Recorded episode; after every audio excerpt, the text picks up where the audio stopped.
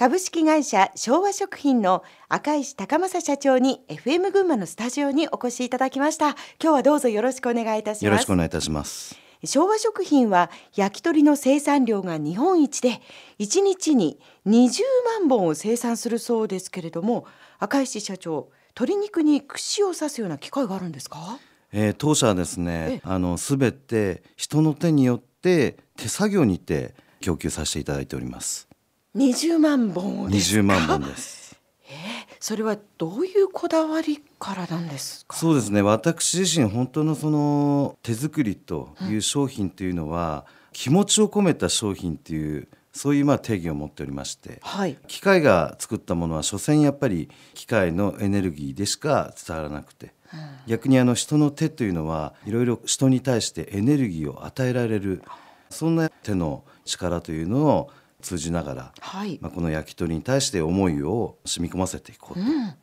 いうような気持ちでこの手作業にこだわっております。でも一日に20万本ですよね。そうですね。何人ぐらいで作業するんですか？約200人近くの方が。200人。はい。ということは一人が一日1000本？1000本ぐらいですね。はい。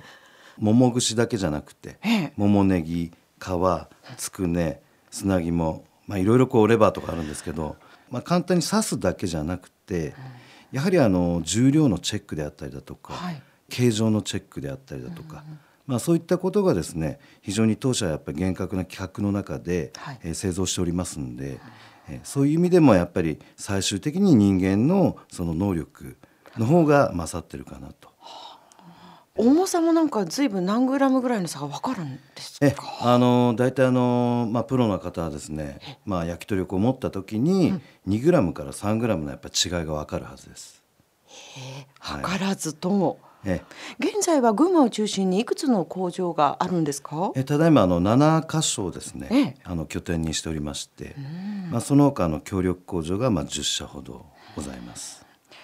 まあ、焼き鳥生産量日本一の昭和食品なんですけれども赤石社長のお父様が昭和47年1972年に設立したそうですね、はい、創業当時の様子などお父様から聞いていますか？そうですね。私のまあ父親であるあの赤石会長がですね、はい、全農チキンフーズの前身である鳥市という会社でですね、うん、原料の売買をしておりましてその際にですねぼんじりというまあ、焼き鳥があると思うんですけど、うん、これ厳密に言うと鶏のテールの部位なんですね。お尻の。お尻の部分ですね。すね。はい、うん、その部分がですね廃棄されてるのを見て、これは使えるんじゃないかと。いうことで鳥市さんの方から安く購入してきてそしてそれを製品に結びつけてきたと。実はあの当社のですねぼん。じりは、えー、本州で多分昭和食品の赤石会長が一番最初に作ったんじゃないかと。我々はそう自負しております。うわで社長が入社したのはいつですか、えー、私がですね、えー、入社したのがちょうど28年ほど前で、うん、えー、当時あの私も、えー、6年間、えー、サラリーマンを経験しまして、はい、で当社のやっぱりあの会社に入ったわけですけど、まあ、最初は本当にあの細かい仕事なのでなかなかこう、まあ、会社もですね、まあ、当初80億ぐらいありましたから、まあ、把握するまでなかなかちょっとこう、まあ、分からない部分が多々ありまして。まあ、そしてあの、まあ、前社長会長の方にですね、はい、あの東北工場、まあ、こちら拠点が3工場あるんですけど東北に、はい、そちらにちょっと行ってみろと。鳥の産地であり焼き鳥の産地である東北工場に行くことによって、まあ、私自身が本当にあの焼き鳥の勉強するきっかけがそこでできたっていうですね。はあ、はい、ここで働いてる方からこうなんか得たものとか学んだこととかリスペクトする部分っていうのもあったんですか、はい、相当ありまして、ええ、あのまあ、私自身その結構一番を取るのがうん、あの好きで、えまあ、大学はちょっと失敗してしまったんですけど あの負けず嫌いですね。負けず嫌いなんですね、うん、まあ、そしてあの従業員さんに対してもこう求めるものが非常にやっぱりレベルが高かったというか、うんまあ、ハードルをもう自分自身でこう上げていったわけですけど結局そのハードルを飛ぶのが結局自分だけじゃないなということにだんだんやっぱりこう気づき始めて、まあ、さらにやっぱりそういう人たちと飛ぶには本当に足腰鍛えなくちゃいけないしまあ、どういう戦略でやっぱり飛ぶんだという、まあ、そういうことをですね本当に共有しないと、結局は一人だけの力しか出せないっていうことが本当に痛感した時ありましてで一人でかなり苦労した時もありましたやっぱり。あそうですか、例えば従業員の方がちょっとお辞めになってしまうそうです。辞めるとか帰るとかありまして、もう夜中まで私がこう現場で作業するだとかいうこともありまし。社長ご自身がもう間に合わない部分を。そうです。もうこれだったらみんなとやっぱりね、あの気持ちをやっぱり共にしてやっていただいた方が、私もやっぱり長くできますし、まあ、皆さんのきちんとしたやっぱりペンもできるかなと。その入社当時の商品というのは何が主流でしたか？我々の前身であるその焼き鳥の製造っていうのが、まだ東北にはちょっと残ってたので、本社はコンビニエンス対応ということで、まあ、非常にさまざまなお弁当の具材であったりだとか、ちょっと焼き鳥から離れた惣菜全般を製造するそういうやっぱり方向に変わっていったんですね。えー、ということは本社ではどちらかというと焼き鳥から撤退ではないけれども少し移行しようかなという思いがそうですね。思惑があった。非常にやっぱり中国と密接な関係が当時ありまして、うんええ、まあ、生焼き鳥が、うん、あの日本にやっぱり入ってたんですね。非常にやっぱり安いということで、はい、まあ、その製品を当社で焼き上げて、コンビニエンスに流したっていう経緯がやっぱあったんですね。え。それが我々のコンビニエンスとの、えお付き合いのやっぱりスタートだったんですね。本社に戻った時当時のまあ前社長とまあ会長の方がまあ、これからちょっと焼き鳥やってもしょうがねえんじゃねえかなと、まあ、そういう話を聞いたんですね。赤石社長はその件についてはへこたれなかったんですか？そうですね。やっぱりあのお客様の声っていうのがやっぱり一番なんですけど、うん、当初はやっぱりその我々食品メーカーでありながら、うん、やっぱりこうマーケティングのなんていうんですかね掌握というか、うん、まあ、そういうものが、まあ、私自身やっぱり会社に入った時に足りないと思っておりまして。